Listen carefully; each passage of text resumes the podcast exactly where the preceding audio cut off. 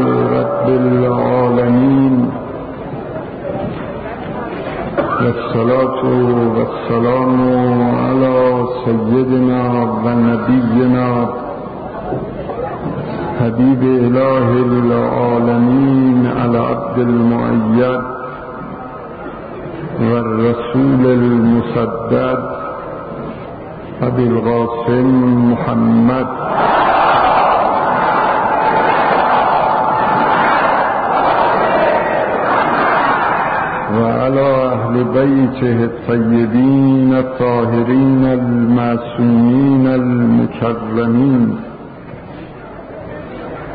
أن عليا عليه السلام قال الفرصة سريعة الفوت وبطيئة الأرض دو روز دیگر پونزدهم خرداد است که مصادف با اون روز خونین پونزدهم خرداد سال هزار و سیصد و چهل و دو. اون روز از روزهای بسیار بزرگ است در انقلاب مملکت ما. و شاید بتوان گفت که اصلا زیر بنای پیروزی انقلاب اون روز است. برای اینکه مطلب قدری روشن شود به خواست خداوند امروز به قدر ظرف وقت مجلس روی دو مطلب صحبت می کنم یک مطلب درباره منشأ پونزده خرداد به اختصار و یک مطلب عبرت گرفتن از تاریخ وقایع گذشته ایران و روش های خائنانه بیگانگان. قبل از این که وارد سخن شوم یک مقدمه کوتاهی را عرض می کنم و از دو جمله از کلام علی علیه السلام استظهار می نمایم. و بعد پیرامون بحثمون صحبت می‌کنیم. اون مقدمه مختصر این است که مردم علاقه دارند از غیب آگاه باشند. میل دارند بدانند فردا چه می شود منافع اونها در چیست؟ و چه کنند که از خسران زیان بر کنار بمانند. اما نظام حکیمانه عالم اجازه نداده است که مردم از غیب آگاه باشند و خداوند درهای آینده را به روی مردم بسته است. ولی اگر خداوند غیب را بر مردم پنهان کرده است در عوض قضایای گذشته و تاریخ سابق را بر مردم آشکار داشته است. مردم می توانند با مطالعه در تاریخ از قضایای گذشته واقف شوند و اوضاع و احوال آینده خود را به وسیله مطالعه در گذشته روشن نمایند. این مطلب را در دو جمله در دو مورد در نامه ای که علی علیه السلام به فرزندش حضرت مجتبا نوشته و در نهج البلاغه آمده است بیان شده است. اما در جمله اول میفرماید ای بنی انی و این لم اکن امرت عمر من کان قبلی فقط نظرت فی اعمالهم و فکرت فی اخبارهم. مسرت في آثارهم حتى أت كأحدهم بل كأني بمنتهي بمنتهى إلى من من إلي من أمورهم قد أمرت مع أولهم إلى آخرهم فعرفت سف ذلك من كدره. و نفعه من ضرره. میفرماید پسر جان اگرچه من عمر درازی نکردم و با پیشینیانم هم سفر و هم زمان نبودم ولی من در اعمال اونها دقت کردم در اخبار اونها فکر کردم در آثار اونها و تاریخ اونها سیر کردم. اینقدر به وضع اونها آگاه شدم که گویی خودم یکی از اونها شده ام و به تمام زشت و زیباهای اونها و تیرگی و روشنی اونها آگاه شدم. و نفعشون را از ضررشون تشخیص دادم. این جمله اول در شناخت تاریخ. اما در جمله دوم میفرماید استدل استدل علی ما لم یکن بما قد کان فان الامور اشباه می‌گوید فرزند من استدلال کن به اونچه نیست و نبوده به اون چه قبلا بوده. برای اینکه کارها و وقایع شبیه همه یعنی تاریخ امروز و فردا و دو ماه دیگر را از تاریخ دو سال و ده سال و سی سال و صد سال قبل استفاده کن برای اینکه حوادث و وقایع جهان همه همانند هم هستند و همه شبیه به یکدیگرند. این مقدمه کوتاه برای اینکه یک پایه اصلی اسلامی داشته باشد از نهج البلاغه علی علیه السلام عرض کردم. اما قضیه نیمه خرداد سال چهل و دو بیست سال قبل حادثه عظیمی اتفاق افتاد روز دوازدهم محرم که مصادف با نیمه خرداد بود. جوانان هجده ساله و بیست ساله نه تنها خبر ندارند بلکه اون روز از مادر متولد نشده بودند.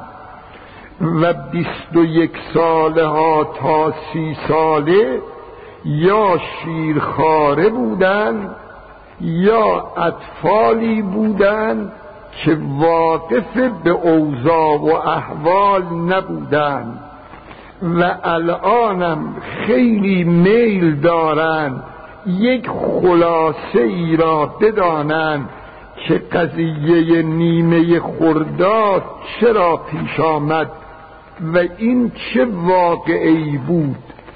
اجمال قضیه را که به شما بگویم یک تصویب نامه خائنانه ای را اسدالله علم رئیس الوزراء شاه معدوم تصویب کرد در مسئله انجمنهای ایالتی و ولایتی.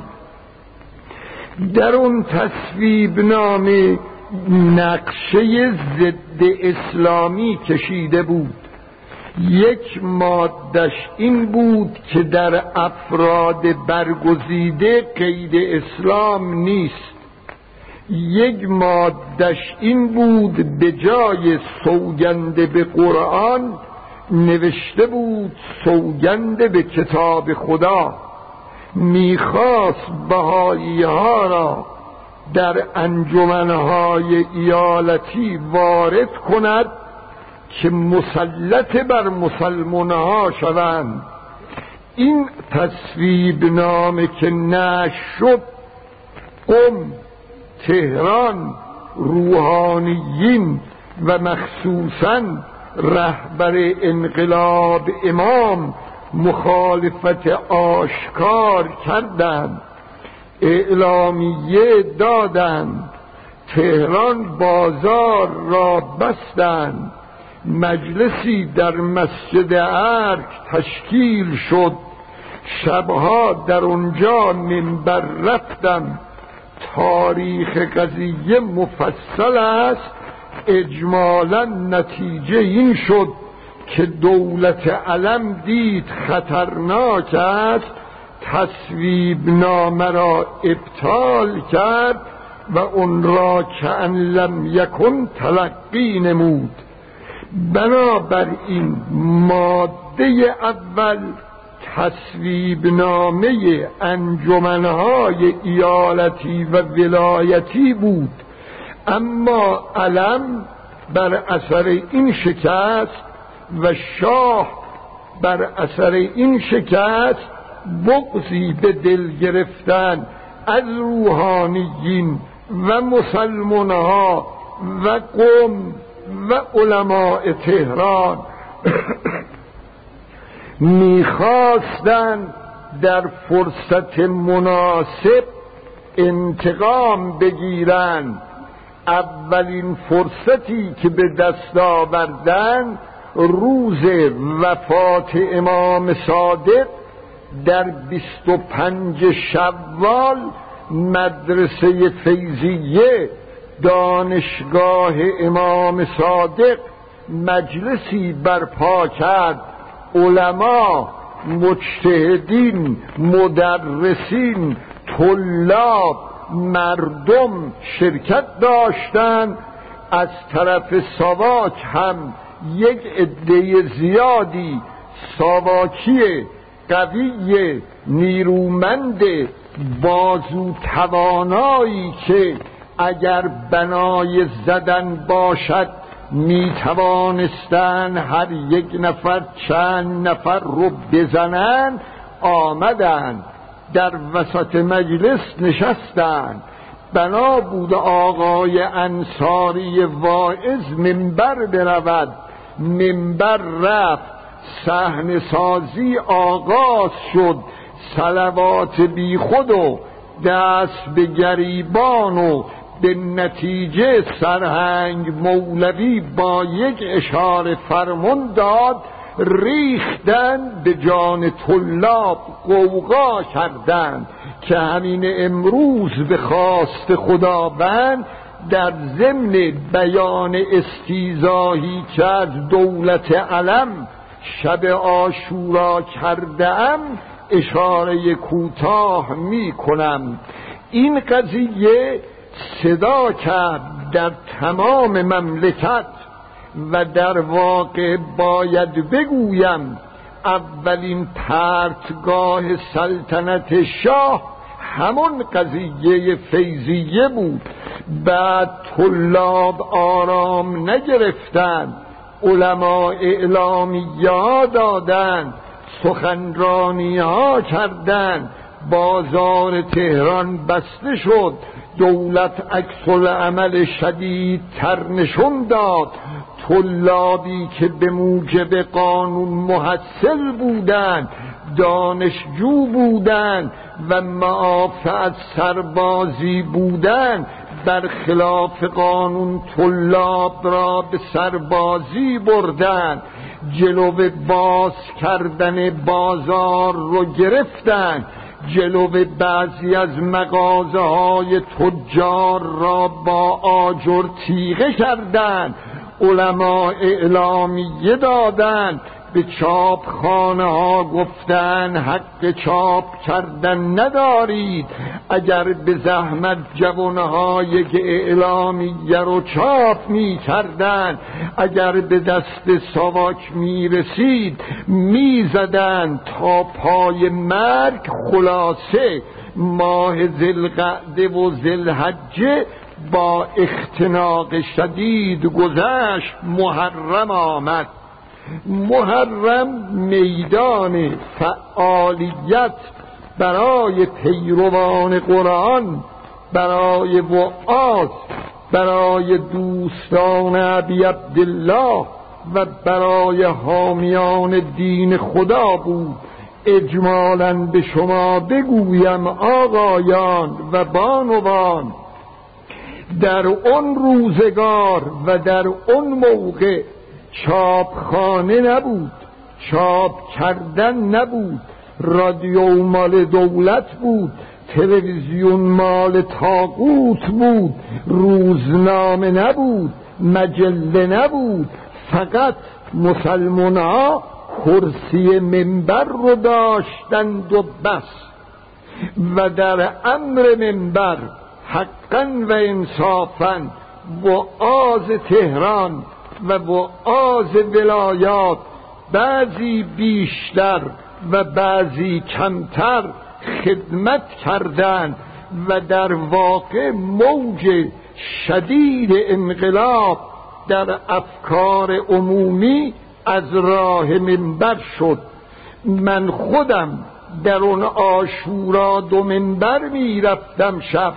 یک منبر در مدرسه شیخ مسجد شیخ عبدالحسین مربوط به آقایان جانی ها و یک منبر در مسجد معیر مربوط به آقایان زنجانی ها از شب اول و دوم و پنجم گفتم از شب ششم و هفتم و هشتم تشدید شد. شب نهم خیلی داغ شد. روز نهم نامه ای از قم از امام به من رسید و شب دهم در یک مجلس فوق العاده مهم که از در بازار پاچنار راه نبود من بیایم. از روی بام رفتم.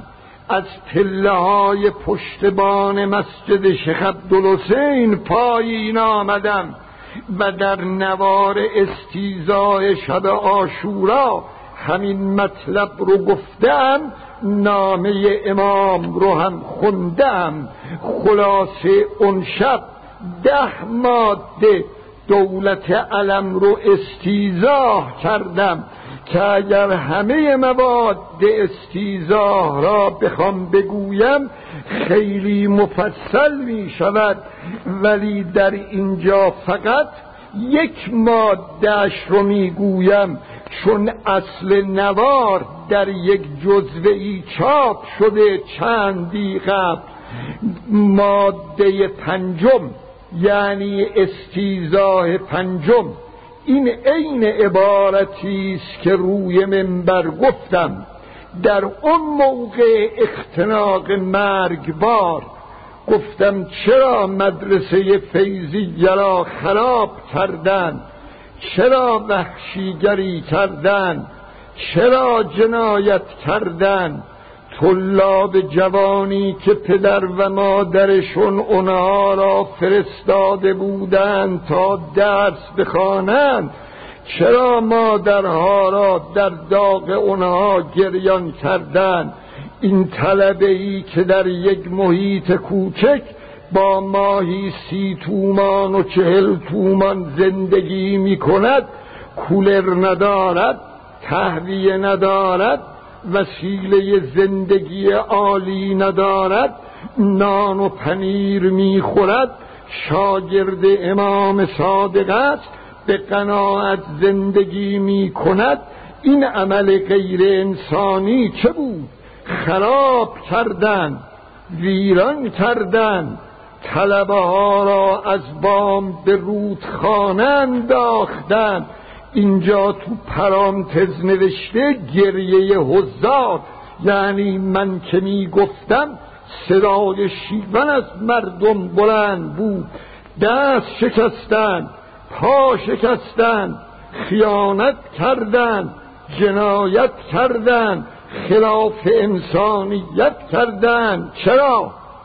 دولت باید جواب بگوید مگر چقدر این مملکت هرج و مرج و بی بند و بار است که دولت از قدرتهای نظامی و انتظامی در مجرای غلط استفاده کند.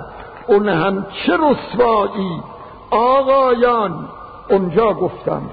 گفتم آقایان یک نفر که روز وفات امام صادق جلوه صحن متحر حضرت معصوم بود گفت دیدم فرستاده سیار را که مأمورین پشتش نشسته همش داره خبر می‌دهد. الو؟ الو؟ ما بر قم مسلطیم. قم تسلیم شد. اوضاع در اختیار ماست. مردم قدرت مقاومت نیاوردن ما غلبه کردیم. من چه بگویم؟ نمی‌خواهم بی ادب صحبت کنم اما معدب تر از این کلمه ندارم. سیاه باد روی شما سیاه باد. شما مگر رفته اید برای ملت ایران شهرهای قفقاز را فتح کرده اید شما مگر رفته اید بحرین و به ایران برگردنده اید آیا حیا نمی کنید شرم نمی کنید یک عده طلبه مظلوم را کتک زده اید؟ با بیسیم می‌گویید مملکت با بیسیم مملکت خبر می‌دهید؟ قم تسلیم شده. مگر طلبه ها در جبهه جنگ بودند؟ والله اگر این کارهای غیر انسانی شما به دنیا منعکس شود رسوایید شما می‌گویید ما سربلند شدیم. عملی را که سه هزار سال قبل نمی کردن شما کردید. اون وقت آقا در این استیزاه آمده چون اگر بخوام مفصل بگم وقتم میگذرد. در این استیزاه آمده طلبه ها رو در بیمارستان ها راه ندادند بعضی رفته بودند کمرهای شکسته رو گچ گرفته بودند. به حال گچ گرفتگی اینها رو از بیمارستان بیرون ریختند. خلاصه به قدری شرماور عمل کرده بودند که حد نداشت. این مواد را من در شب آشورا ده ماده دولت رو استیزاه کردم و از هر ماده هم از مردم صحیح هست گرفتم و مردمم همه می‌گفتند صحیح هست و در آخر هم نامه امام را خوندم. بسم الله الرحمن الرحیم.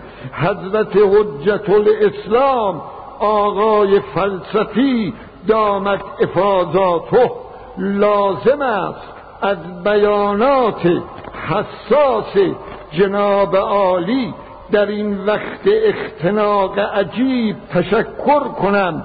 امروز روزی است که حضرات مبلغین محترم و خلف خطباء معظم دین خود را به دین اثبات فرمایند. امروز روزی است که یا رضایت خداوند قفور را جلب نمایند. یا خدای ناخواسته به سخط ذات مقدسش مبتلا شوند. امروز روزی است که نظر مبارک امام زمان صلوات الله علیه به حضرات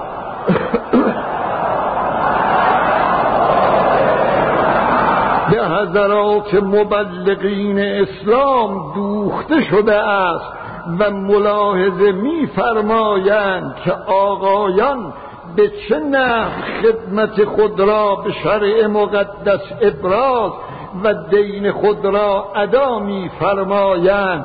از قرار مسموع اغلب گویندگان محترم با ما هماواز هستند. امید از خداوند تعالی. اون شوازی که از حبس از زجر خوف دارند بیدار فرماید. متمنیست مراتب احترام و سلام مرا. به مبلغین ابلاغ فرمایید. ضمنا چون برای تجدید ساختمان مدرسه فیضیه که قبلا با جناب عالی نیز صحبتی شده بود. حسابی در بانک صادرات شعبه قم باز شده است و بناست که روز تاسوعا و آشورا نیز بانک سپرده را قبول کند. اگر صلاح دیدید تذکری به مسلمین بدهید. و السلام علیکم و رحمت الله و برکاته. روح الله الموسوی الخمینی.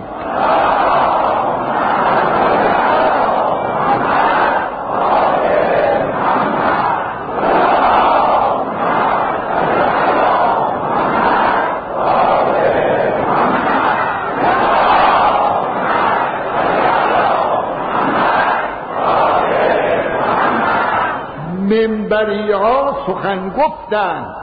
ولی اون قدرت عظیم انفجار اون نیروی محرک که کانون قدرت و عظمت بود بیان خود امام بود در روز آشورا در مدرسه فیضیه که علالقاعده رادیو در روز نیمه خرداد عین نوار امام را پخش خواهد کرد.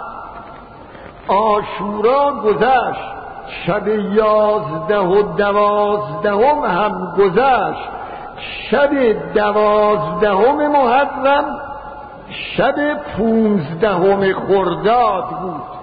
من از منبر دوم مسجد معیر بیرون آمدم. یک مقدار کوچه بود پیاده پیمودم. به من در راه بعضی گفتن اطراف مدرسه معیر مملک از مأمورین مسلح بود. من آمدم سوار اتومبیل شدم و رفتم طرف چهار راه گلبندک که بروم طرف خیابان ری. نرسیده به بازار آهنگرها. یک دونه جیب حساب هی جلو می‌زد و بر میگشت. من دیدم خطر تصادف است. به راننده گفتم ماشین رو نگه بدارد. زد کنار و نگه داشت. جیب آمد جلو ماشین ما توقف کرد. طرف دست چپ یک ماشین سواری ایستاد. سرهنگ تاهری معروف که کشته شد پیاده شد. به من گفت بفرمایید منم می‌دانستم قصه زندان است. بدون چون و چرا پیاده شدم. در ماشین ترهنگ تاهری نشستم.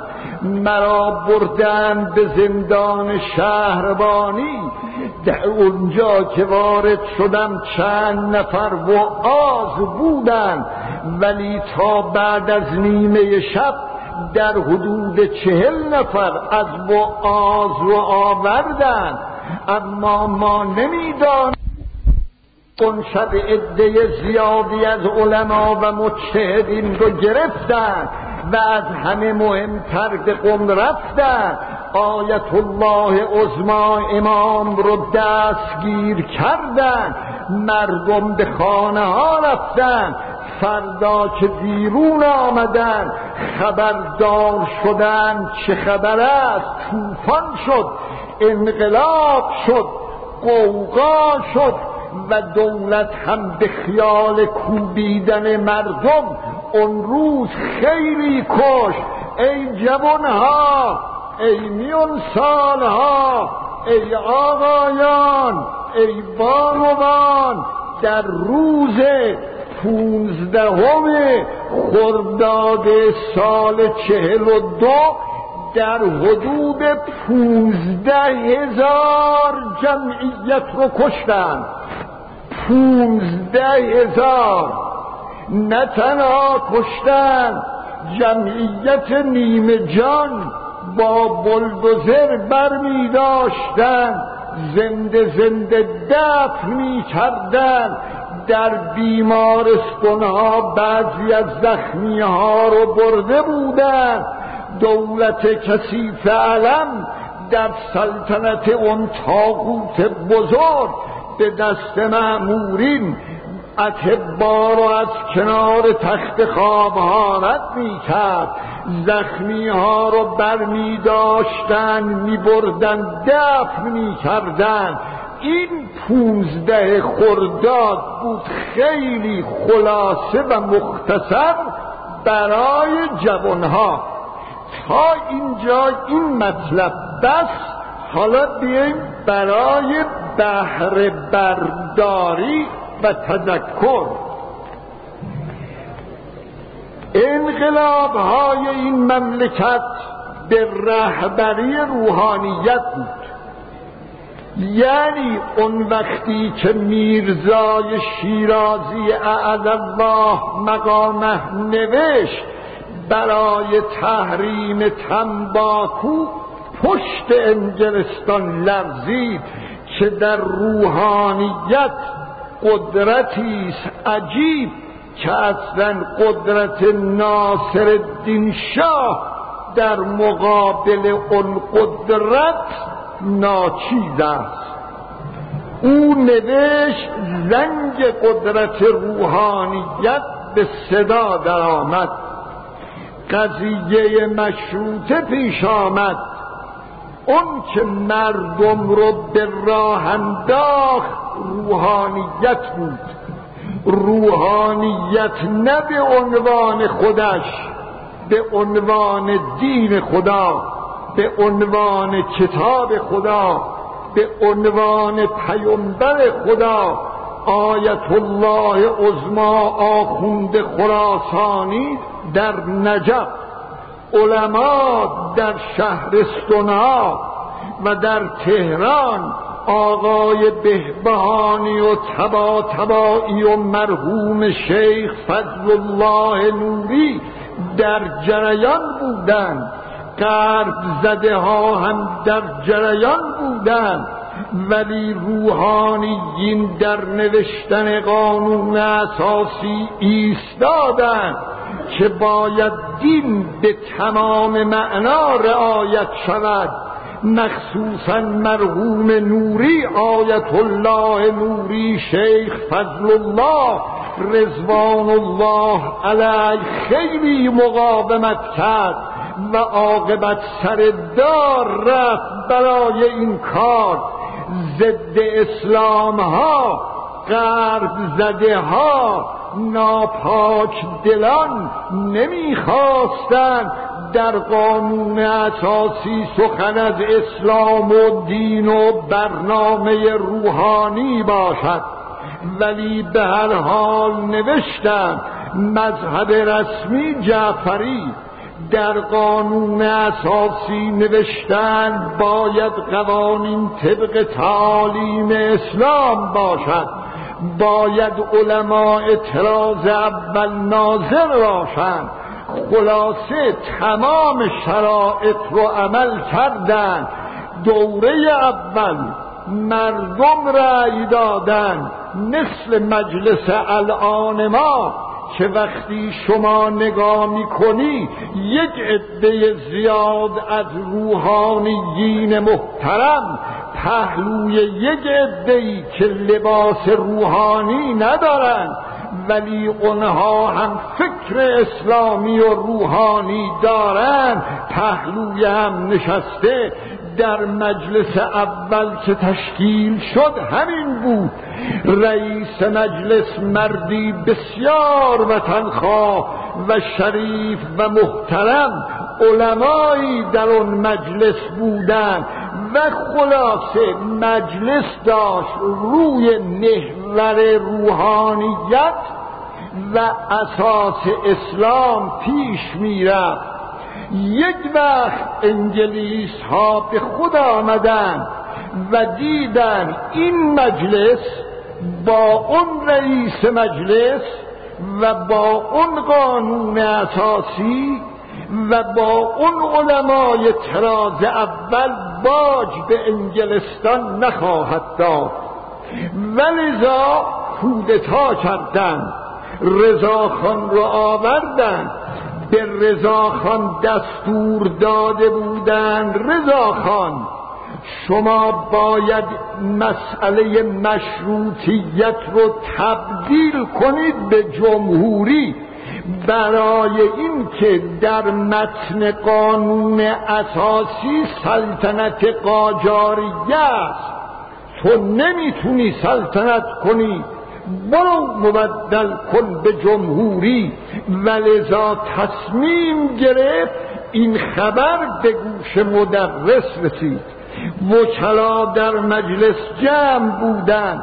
مدرس فوری به آقایان علما خبر داد و خلاصه تمام علما آمدند. مردم هم آمدند. برای اینکه قانون اساسی مذهب جعفری به دست یکی از نوکرهای انگلستان از بین نره قیام کردند. می‌گفتن جمهوری اونجوری و به اون کیفیت نمی‌خواهیم. باید مذهب جعفری باشد. رضا شاه شکست خورد. حتی در اون روز رضا شاه رفت در داخل مجلس. شروع کرد به وکلا و علما تندی کردن. معتمن الملک رئیس مجلس بود. گفت رضا خان دستور می‌دهم توقیفت کنند برو. بیرونش کرد. مجلس اینقدر متکیه به مردم بود و پاک. وقتی رضا خان دید نمی شود انگلستان گفت از جمهوری بگذر اما مجلس مؤسسان درست کن سلطنت قاجاریه به خاندان پهلوی منتقل شود. این کار رو کرد اینا مفصل فشرده میگم. این کار رو کرد اون وقت شروع کرد به عمل. اول عملش این بود تراز اول از مجلس برد و آخرین تراز اول مدرس بود مدرس رو کشت. مردم رو هم از صحنه بیرون برد. یعنی به مردم فهمون مردم وکیل موکل نمی‌خواد. صندوقا رو می‌ذاره خود رضاشاه از رأی پر می‌کنه اگرم لازم شد یک عده رفتگر رو دلگرد رو می‌برد رأی بدن. پس چه کرد رضاشاه با دستور انگلستان دقت کنیدا باید نتیجه بگیرم. یک روحانیت تراز اول. انتخاب روحانی از گردونه رفت. نوکرها و نوکر معابها و برگزیده های انگلستان و رضاشاه انتخاب بشن. دوم مردمم از صحنه برن. دیگه مردم تاجر کاسب کارگر کشاورز امام سر زن و مرد بیان پای صندوق رأی بدن نیست. مردم از صحنه بروید و از گردون خارج شوید. لغت مشروطه را عوض نکرد. لغت قانون اساسی را عوض نکرد. مجلس شورای ملی را نگه داشت. صحبت قبل از دستورم بود. صحبت بعد از دستورم بود. رأی گرفتنم بود اما تمام دروغ. اون چه بود؟ استبداد این یه تاریخه. امیر المؤمنین میگه از تاریخ استفاده کنید. چه حرف بزرگی است. میفرماید استدل علی ما لم یکن بما قد کان فان الامور اشباه از اونی که نیمده می‌خوای بفهمی از گذشته بفهم. من گذشته مشروطه را به شما گفتم.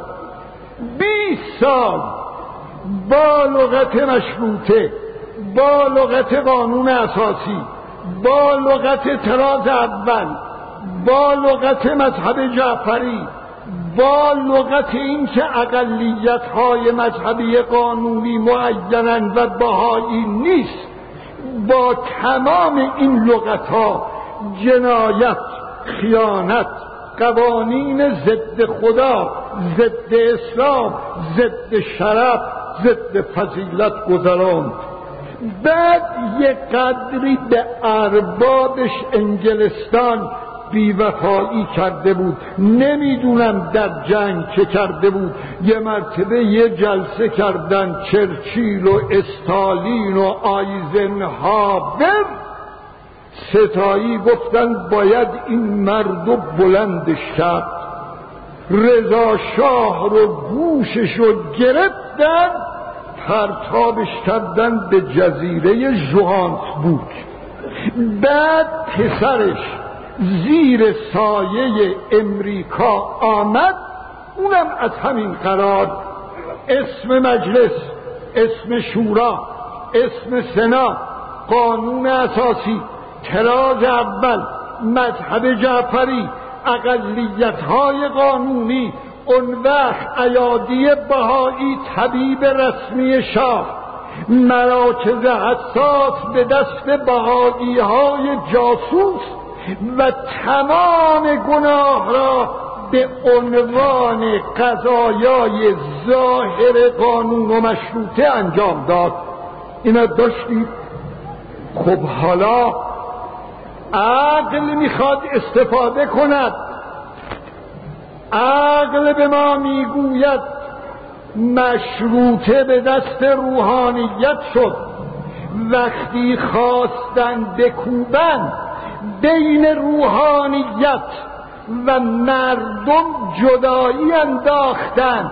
روحانیت و از قانون عملا هست کردن. مردم رو هم از صحنه بیرون کردن دوره حکومت رضا شاه شد و پسرش. اما این ملی گراها درس عبرت نگرفتن هم خودشون رو خورد کردن هم به ایران ضربه زدن.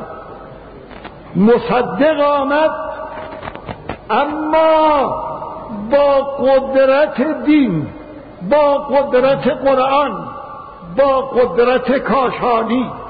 کاشانی اعلامیه داد همون طوری که تنباکو با قدرت روحانی تحریم شد. همون طوری که مشروطه با قدرت روحانی تثبیت شد.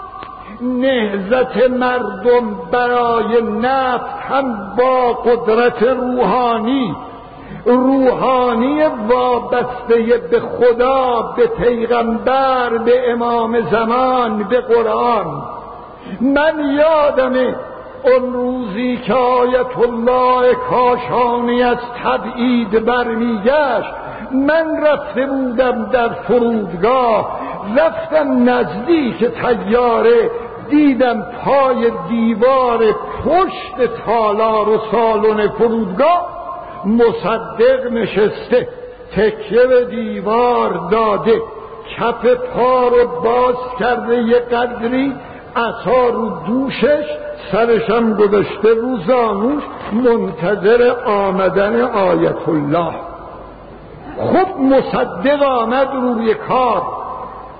قدرت آمد سیطره آمد مردم آمدن برای مصدق بازی در آوردن اجانب.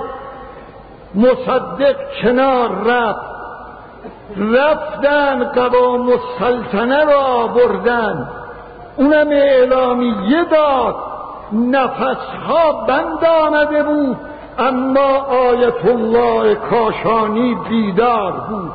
اعلامیه داد باید قوام السلطنه برود باید مصدق دوباره بیاید و نوشت که اعلا حضرت اگر تا فردا مصدق بر نگردد خودم به خیابان می آیم مردم می آیند لبه تیز انقلاب را به دربار می گذارم شاه را تکن داد قوام رفت دوباره مصدق آمد. ملی گراها دیدن خیلی امام سرا قدرت دارند اینا حکومت می‌خوان اما حکومت منهای روحانی سیاست منهای روحانی اسلام منها روحانی قدرت منهای روحانی اینا اصلا به شعن اسلام و دین بدبینن اینا به دین احترام ندارن. اینا دین رو در حدی می‌خوان که امام سر راه رو باز کنه بده دست اینا. مگر یادتون رفته بود بختیار بدبخت مذاکره می‌کرد امام بره قم درس بگه؟ اگرم حکومت بخواد یک حکومت واتیکان در قم براش درست می‌کنین یه دیواری مثل دیوار چین دور قم می‌کشیم اما امام ایستاد و گفت به قیمت خون مسلمان ها و به قیمت فداکاری مسلمان ها باید اسلام را پیاده کنم دین رو پیاده کنم و دست اجانب را از دامن انقلاب اسلامی کوتاه نمایم.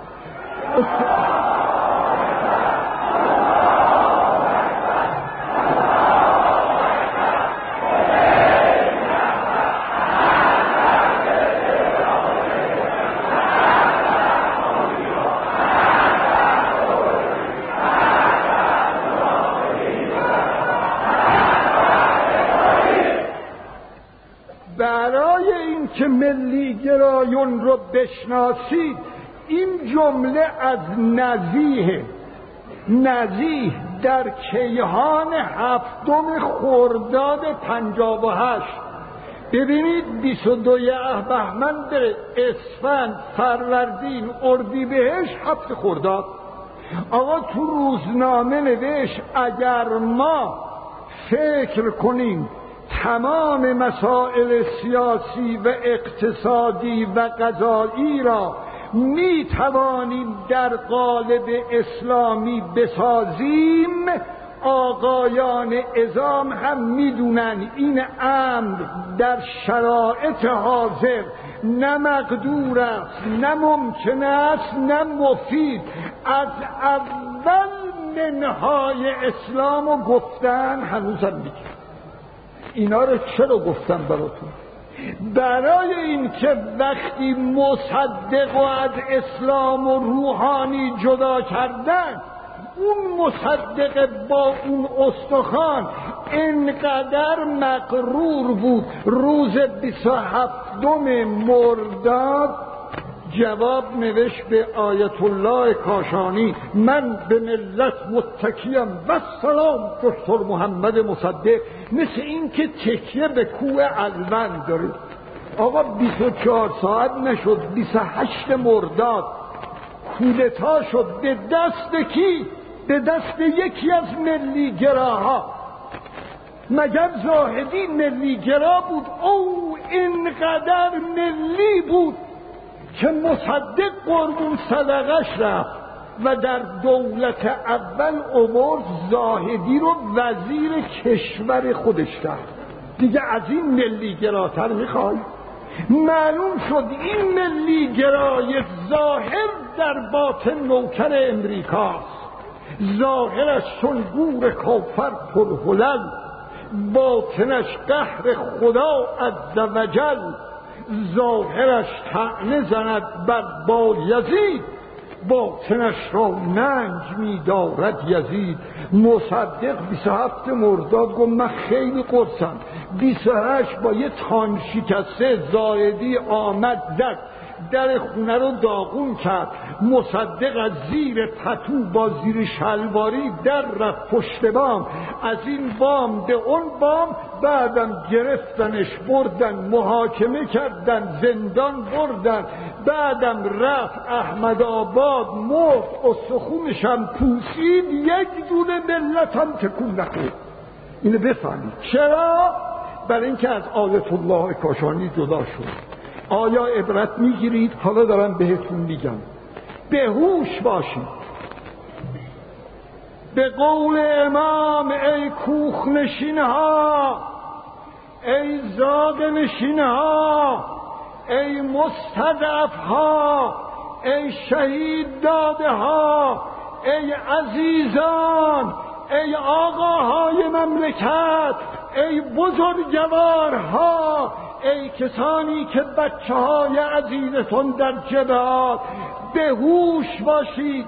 امریکا انگلستان آلمان فرانسه تمام این کشورها می‌خوان بین این قشر وسیع با روحانیت جدایی بندازن با مسئله ولایت فقیه جدایی بیندازن با شورای نگهبان جدایی بیندازن سم پاشی می‌کنن می‌خوان شما را از صحنه بیرون کنن. برای این که دیگه مجلستون نماینده شما نباشه. این مجلس که تمام شد می‌خوان یه کاری کنن که تا اون موقع نوکرای خودشون بیاد. چه باید بکنید؟ قرص در صحنه بیستید تکان نخورید. نماز جماعت ها تقویت شود. در راه پیمایی ها قوی تر شود. بیستید برای اینکه حافظ حقوق شما خدا پیغمبر قرآن امام عصر بدن قطع قطعه عبی عبدالله اون حافظ حقوق شماست نه امریکا نه روسا. اونایی که الان راستگرا هستن و دلشون می‌خواد انقلاب بغلطد به دامن امریکا مستضعفا. می‌دونید امریکا چه می‌کند؟ برید ببینید به سر لبنان چه آورد.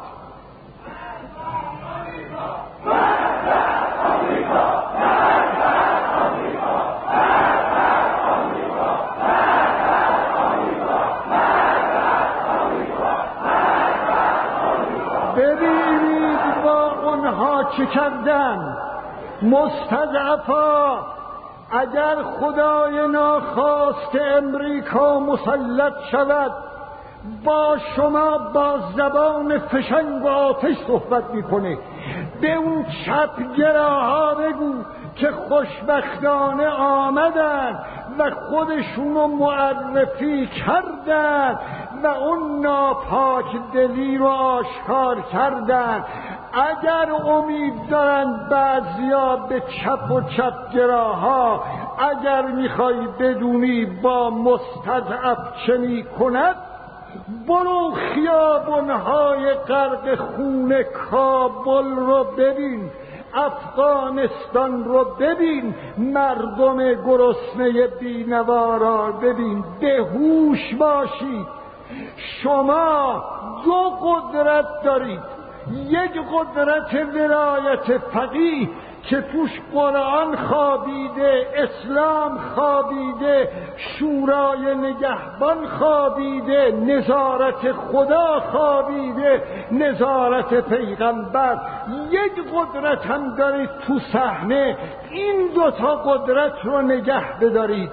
اگر این دوتا قدرت باشد اون وقت می‌تونید مشت های گره کردن و نشان بدید به دنیا. بگید نه شرقی نه غربی جمهوری اسلامی. مگر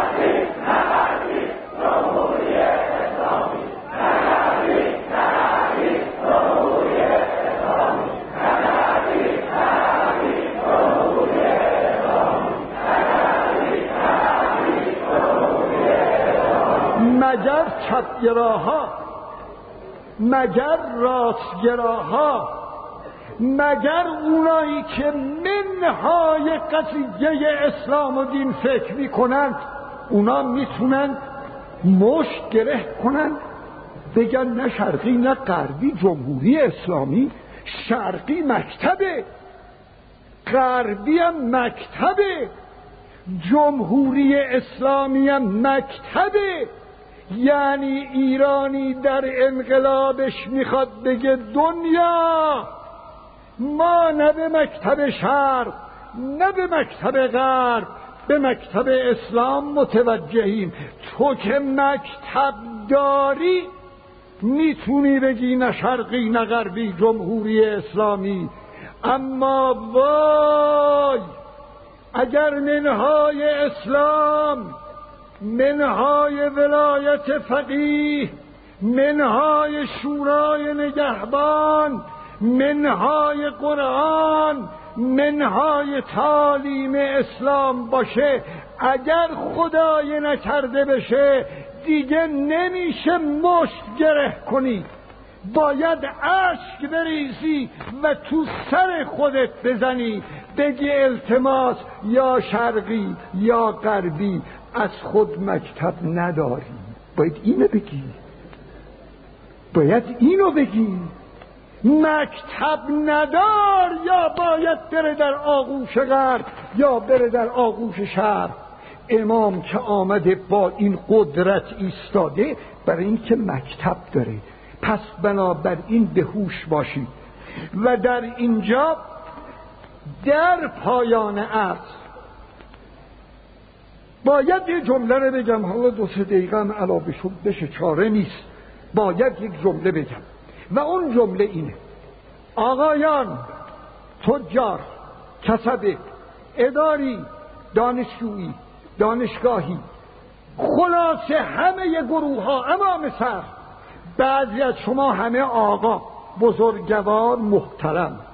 اما بعضی از شما در آغاز انقلاب فکر می کردید شاب بمونه سلطنت کند نه حکومت بهتره. خب فکر می کردید حالا رفت. انقلاب شد. حالا چی؟ شما خیال می‌کنید حالا می‌تونید اونجور باشید؟ گذشت. الان اگر دین دارید اسلام قرآن پیغمبر امام صادق امام عصر مذهب جعفری مسجد حوزه همه در خطره. الان اون وقت نیست به فرموده امام امریکا در ایران از اسلام سیلی خورده می‌خواد انتقام بگیره. خیلی هم سیلی سخت بوده. چرا؟ چرا می‌خواد انتقام بگیره؟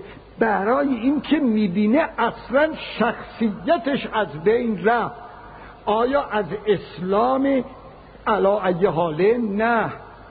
اسلامی که امیر المؤمنینش فهده از اون اسلام گله نداره. اسلامی که امیر المؤمنینش حسنی مبارک و ملک حسن و ملک حسینه گله نداره. اونا نوکرای خودشند از اون اسلامی گله دارد و رنجیده است و می‌خواد انتقام بگیرد که در رأس اون اسلام حجت ابن الحسن امام زمان قرار دارد.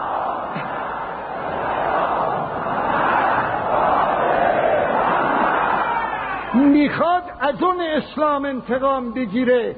نگذارید. بیاید تو صحنه. نق نزنید. جنگه نمی‌دونید اصلا بخونید یه قدری کتابا رو ببینید جنگ چیه. من در کتاب میخوندم.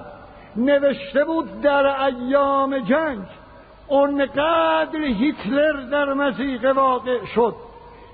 سرای جنگی رو که می‌خواست بکشه تیرباران نمی‌کرد. تالار گاز درست کرده بود. لوله کشی گاز به نام حمام تمام زن و مرد و پیر و جوان دو هزار تا. لباساشون رو میکندن میگو برید حمام بگیرید. لخت برهنه. همه می‌رفتن توی اون سالن. در رو میبست شیر گاو رو باز می‌کرد تمام خفه می‌شدن نشهای برهنه اینا رو بیرون میآورد. مردمی که گرفتار جنگید. میگه هیتلر دستور می‌داد عمالش نشها رو بیرون می آوردن از موی سر